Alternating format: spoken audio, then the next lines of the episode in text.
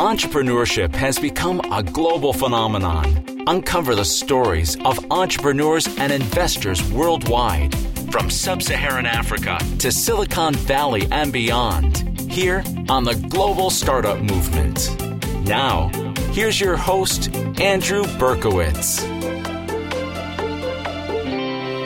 So we are here with Osarumen Osamuyi, who is the author of The Subtext and an entrepreneur in residence at the Africa's Talking Labs, uh, based in partly in Lagos, partly in Nairobi.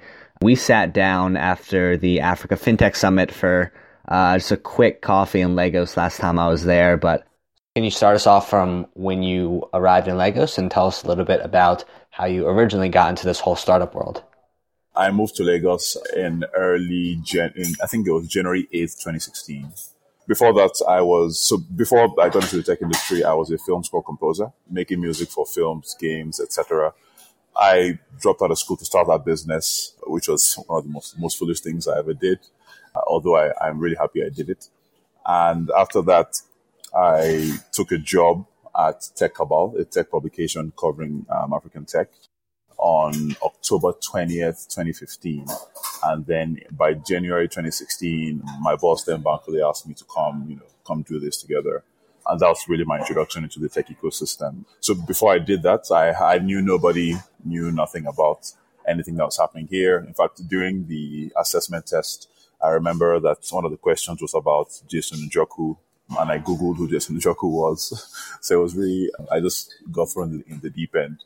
And so I went from knowing nothing about the space to writing three, four articles about it every day. That was a really quick education. And over time, you know, when you write about the space enough, when you read about the space enough, um, talk to enough people, you begin to get a sense for what's going on. And over time, hopefully you earn the right to have an opinion. And when I did that, I started to expose some of my opinions through a newsletter, which we started back then, Super Gangster. Some people thought it was interesting at the time.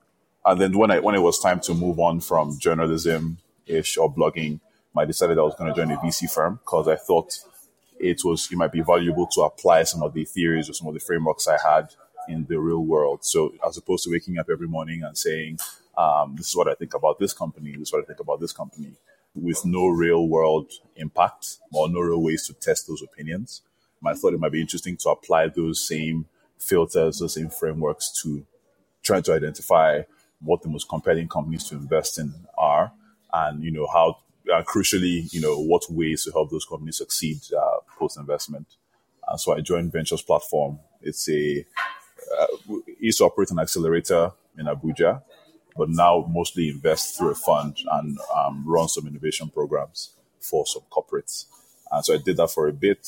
Um, and now, uh, four months ago, I joined Africa's Talking, the research lab and startup studio at Africa's Talking, as an entrepreneur in residence, which is what I spend most of my days doing uh, these days.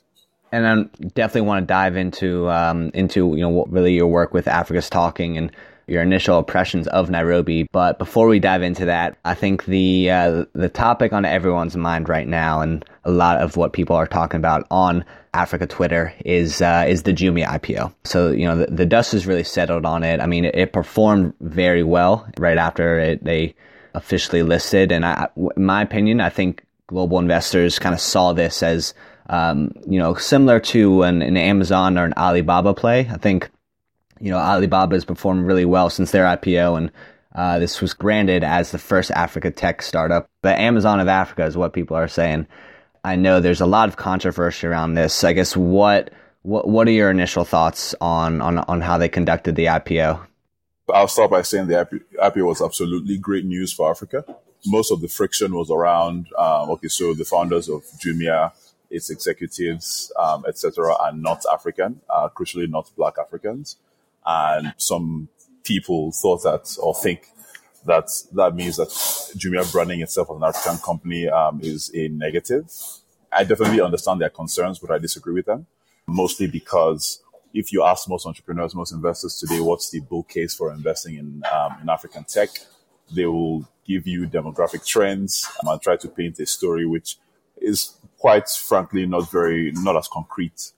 And Jumia's I P O is one data point or it's one really solid data point, one accomplishment that we can point to and say, this market has been validated. It is possible to build a company in less than ten years uh, from zero to I P O in this market, you know, the same market where you see many other players unable to grow past a certain point, the same market where lots of investment has gone in, but not as much as, not as much returns to invested capital. Um, and so th- that's the way I, I tend to look at it. Jumia existing in this ecosystem, whatever its founding story, is a good thing. Executives uh, who operated, you know, who tried, who designed Jumia's logistics, who who worked on their marketing, et cetera. Those people will go on to work at other local companies and take the lessons they learned, take the expertise, et cetera. Some of those people will go to found new companies, and as a result of the things they have learned, the, the, the people they have met, the networks they've built, those companies will be in a better place than Jumia was when it started. And so that's where I just look at it. Even if Jumia is not necessarily African, I, I think it's an African story and one that should be claimed. That's that's where I choose to look at it. Yeah, I mean, and, and, and I would tend to agree with that. I mean, I do think that uh, a lot of this... A lot of the conversation I hear, I think the point around the fact that Jumia is not domiciled in an African country, I think it's uh, I think that ar- argument has it's a it's a bad argument. It has no merit because the structure of a company is not that important. Most Chinese startups are not domiciled in China. They're domiciled in either Delaware, Hong Kong, or Singapore. Oh, I, I didn't know that. Most African companies that do business across the continent, I mean, they're they're typically going to domicile themselves in Mauritius and then have a local... Or Delaware. Or Delaware, yeah, and have a local entity spun up in each country saying they're not domiciled in Africa, so they're not an African country. I don't, I don't think that's a good argument. I do understand the sentiment of them being in Europe, and I, I don't know that they have too many developers in Africa, and I think that was a big point of friction, which I definitely understand. But I think overall, it's a, it's a good thing for the ecosystem. It attracts more attention and changes the perception for a lot of international investors that might not have been paying attention to Africa. Now it's like, okay, maybe there are more exit opportunities than we had initially thought in the market. But I guess it, it's still it's still yet to be seen whether Jumia is successful in the long run. Because I mean, I, I, accumulated losses were around eight hundred two million euros, yeah. Which, you know...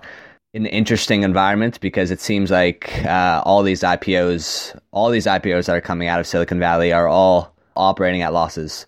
So we will see what happens in the next market downturn. If... We, we will see. But there's a point that I don't think we should we should lose. The concern, I think, is valid that local founders or locally bred founders do not have the same access to opportunities as as uh, say, European founders uh, operating in this market. So I guess that's where this concern is coming from. While I don't agree that that should have been the fo- the, the core of the conversation at Jumia's I P O, um, I still think that it is a it's a concern that's valid, that, that we should not be too quick to dismiss. Right. That makes sense. And do you think that's just because of access to capital? It's multiple things. Uh, access to capital is the easiest one to point at, but it's also, you know, access to, say, strategic partners. If you...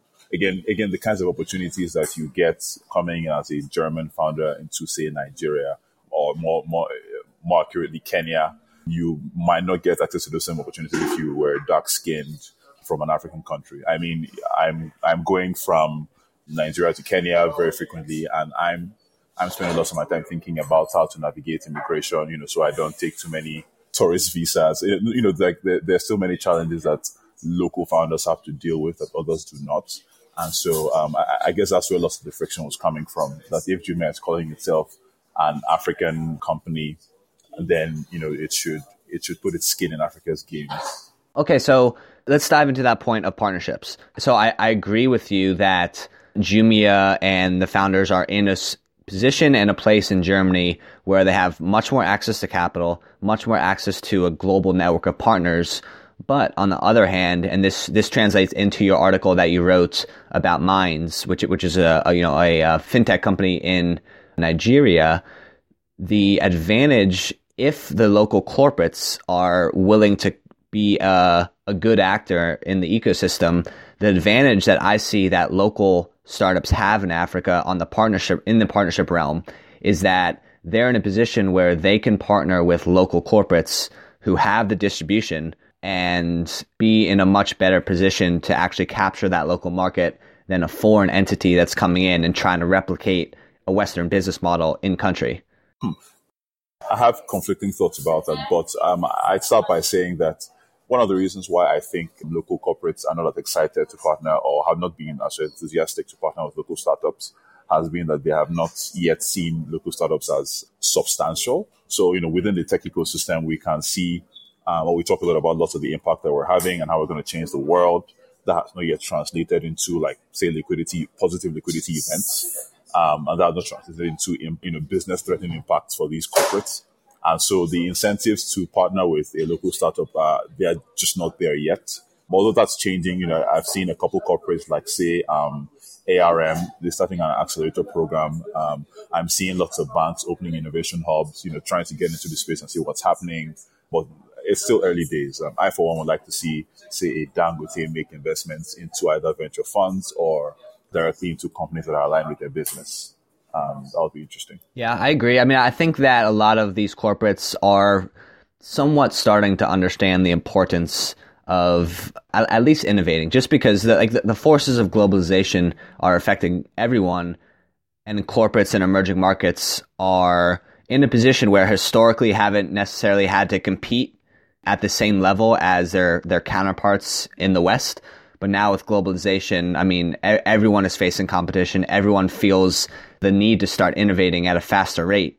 Startups are in a much better position to actually do that than these corporates that have kind of cultures of uh, that that go against in, in the opposite direction of the innovator's dilemma. And one good example of this is Mines. What I find interesting about the company is that, as opposed to trying to compete directly or, or circumvent the traditional players, they are building tools to empower them.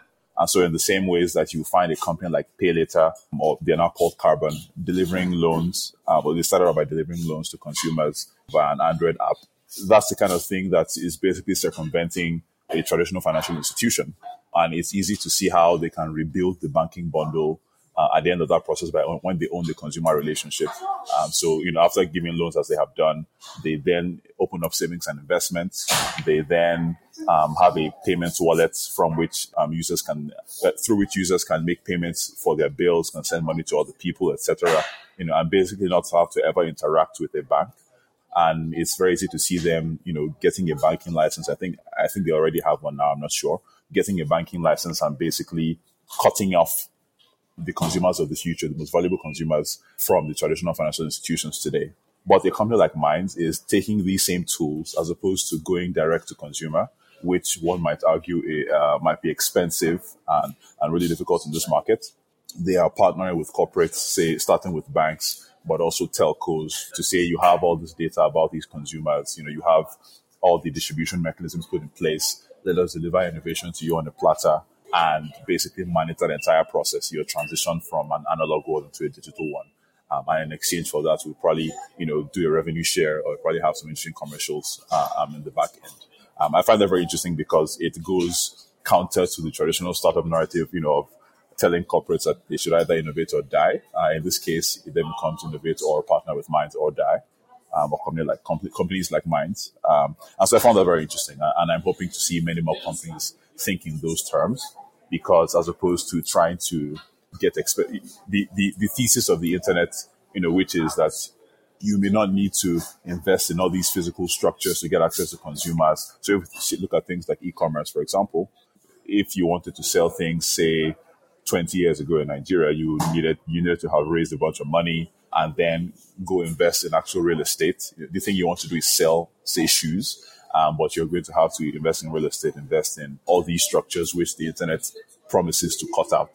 But we're not seeing that promise playing out in reality. What we're seeing is that the cost to acquire consumers for e-commerce companies, for example, is still very high online, and there's not that many consumers even using the internet anyways, even though they have access to it um, for multiple reasons we could get into. And so partnering with the established companies that already have access to these consumers, that already have um, deep relationships with them, that have some data that you might use to inform, you know, some of the decisions you take internally, is interesting to me. Um, and I'm hoping I see more companies like Mines moving forward. Mines' approach needs to be turned into a case study that's consumed by, like, all emerging markets.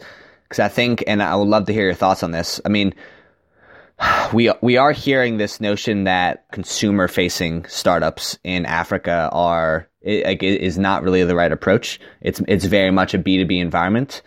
Why do you think that is? Like, is the consumer market just not deep enough, and that, that narrative of the middle class just actually hasn't really come to fruition yet? Like, like people, the average person just doesn't have enough money. Is, is that it? That is one of the reasons, definitely. So if you if you take the immediate previous generation of technology companies, so you take the To-let, the N Gs, take the Jumias, the Congas, et cetera, they are direct bets on the emergence of a middle class um, in Africa. We've heard a lot of things about this middle class, um, have not actually seen or heard from them directly. And so I don't know that there's enough of a market there for consumer tech companies or consumer internet companies of that flavor. Um, but one thing I'm seeing is that if you're going through existing businesses who probably have larger wallet sizes, um, they probably have more pressing needs, you know, than, say, convenience, which is what many consumer tech companies end up selling. I'm seeing that a couple more of the companies that are being funded these days um, are raising investment beyond a certain level are B two B focused companies. So, I mean, you take things, take companies like uh, like an Andela, for example, is and uh, Andela does not depend on, or Andela's business model depends on the wallet sizes in Western countries, not any wallet sizes locally here. And so if you're selling, say, convenience by matching demand to supply, you're not just competing against other people who are doing the same thing as you. You're competing against non-consumption. You're com- you are trying to take up an increasing share of a very, very small wallet. You know, and if you are not providing a service that's absolutely central to the user's lives, then it's difficult to, to gain adoption. That's one of the ways I think about this. And so, you know, m- most of the businesses that I find uh, a bit interesting are trying to insert themselves into existing value chains where there's pools of capital already being spent to satisfy some some uh, some need. And I guess by making some of those things uh, more efficient or reducing costs for those businesses, that's one of the ways that you can drive adoption for your products. Yeah, and it seems to me like to build a successful, large consumer-facing startup, you have to raise a lot of money very quickly. And so, like, that can be done in Silicon Valley. Uber and Lyft and these fucking scooter companies, they, they, you know, they, they can raise a lot of money very, very quickly. And I think this string of I P Os that are coming out, I mean, I guess I knew that Uber and Lyft were operating at a loss. I didn't realize that every Silicon Valley company is operating at a loss. I didn't realize that. And so that, that can't last forever. We'll see if these companies can actually become profitable pretty soon. And, and the reason I bring this up is because how this translates to Africa is, like, there's not enough local capital, and you can't raise capital quick enough on the continent to replicate some of those business models. My direct answer to that question would be no. I don't think that we can directly replicate some of those models. I, I suspect strongly that capital efficiency is one of the is one of the tent poles that will determine success in these markets, especially when focusing on the consumer markets. My sense is that investment, again, investment in Africa has been increasing at a ridiculous rate. I think last in twenty eighteen, I think uh, according to Partech funding report, we invested uh, one point two billion dollars or so. I mean, it seems small in the grand scheme of things. I mean, compared to uh, what a company like Uber has raised, for example, that's tiny. But again, compared to where we're coming from, uh, a couple of years ago, the entire continent raised, I say, three hundred million, you know, and so to have so much investment going in so quickly, Um, and to plot that graph definitely seems interesting. Yeah, and that, and that, and that's an interesting point, though. So, like, SeedStars announced a hundred million dollar fund. I think Partech announced they're going to be doubling their fund to, I believe, one hundred forty three million. Acumen closed a seventy million dollar fund. Africa Invest did a hundred sixty eight million. So there's a lot of capital that wants to come in right now. But do you think that there's enough quality deal flow? And I mean, realistically, what it, what is the size of the exit market? That's definitely an interesting question. From my days working in venture, I'm not convinced that there are enough companies to deploy the capital into immediately. So I think from my analysis, every year there's probably maximum eight to ten interesting companies popping up across the continent. You, as an investor, you're probably not going to get into uh, up to half of those companies. And to make the fund economics work for the for the fund sizes I'm seeing, you're seeing lots of people having to, lots of these funds having to invest in later and later stage rounds. On the earlier stages, one thing that is interesting is Y Combinator inflating the valuation of um, local tech companies. I think that's a great thing for founders, because before before we they had this external validation, they used to get pretty unfriendly terms, to put it diplomatically. But the way I see it, some of those companies, like while we are making all these all these investments into these companies, we do have to think very actively about how the capital is getting returned. So in seven to ten years, we probably need to be to have created an exit market worth a couple billion dollars for V C as an asset class to make sense. And if we're not able to create an exit market of that size, then I suspect that funding will dry up on the continent, um, especially if the U S goes through an economic downturn and um, and equity in, in Silicon Valley companies becomes cheaper again. That's definitely something that you could see happening on the horizon.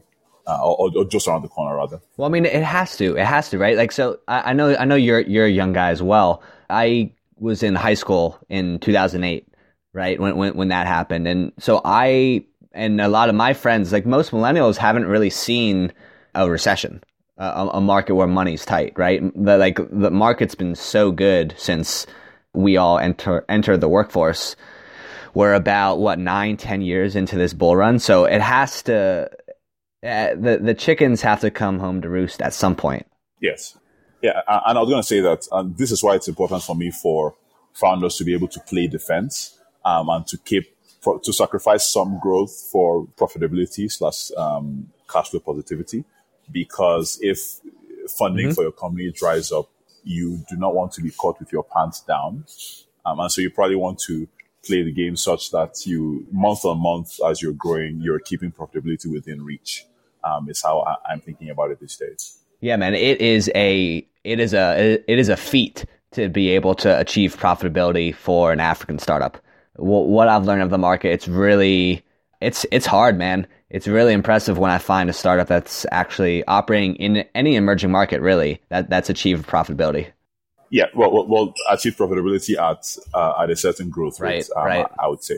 Uh, I, I, this is why I'm filled with so much respect for founders, because they're doing, uh, they're literally doing the impossible, uh, making stones bleed day in, day out. Awesome. Well, I know we're kind of over time, so we're going to finish this off with a quick fire round. Four questions, up to sixty seconds per answer.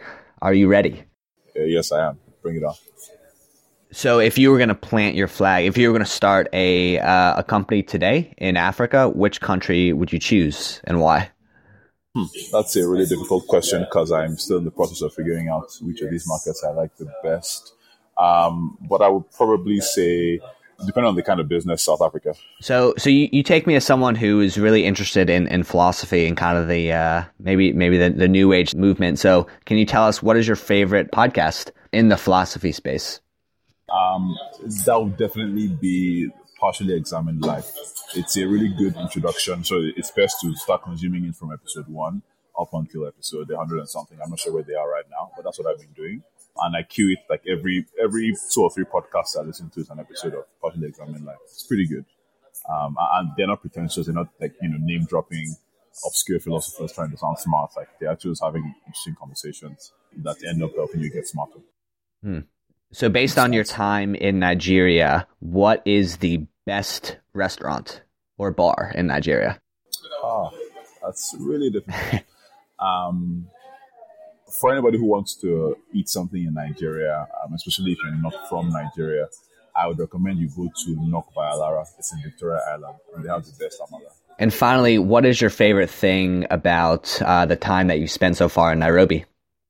Nairobi is interesting because uh, it it's, it points out, uh, or, or it's it's in some ways the opposite of Lagos. So, for example, the culture in Lagos is a bit aggressive, you know, which is what I'm used to. Nigerians are generally a bit more active than passive, uh, but I find that Kenyans are generally a bit more reserved, a bit more quiet, a bit more calm, um, which is interesting. Um, but my favorite thing about Nairobi so far has been the nightlife. Um, and also the depth of the of the startup ecosystem here. Um, there are not as many companies as I've seen, um, but the ones that I've seen here, um, this probably uh, I'm probably biased, uh, you know, because I, I'm getting introduced to interesting people. But the ones I've seen have generally seemed a bit more advanced, um, you know, than many of the companies that I've seen in Lagos. But of course, there are many more companies being started in, in Nigeria, so you know. that's probably the reason that the signal to noise ratio is is, uh, is that skewed. I definitely agree with that sentiment. I've, like Nairobi and Lagos are the most. Uh, I spend the most time on the continent between those two cities, and I would definitely describe Nairobi as as much more calm, much more calm than Lagos. Um, but awesome, man. Really appreciate. I, I, I, I miss Nigerian food though. What was that? I said I really miss Nigerian food. That, yeah, that makes sense to me. That makes sense to me. The Ken- Kenyan jollof cannot compare. Uh, there is no jollof in Kenya. There is no jollof in Kenya. There you go. Well, Osamuyi, thank you so much for joining us. Uh, I really appreciate you coming on the show. Thank you so much, Andrew. It's a pleasure. Thanks for listening. Be sure to add Andrew on Snapchat at AndBerk, that's A N D B E R K, to see firsthand a day in the life of an entrepreneur in cities all around the world.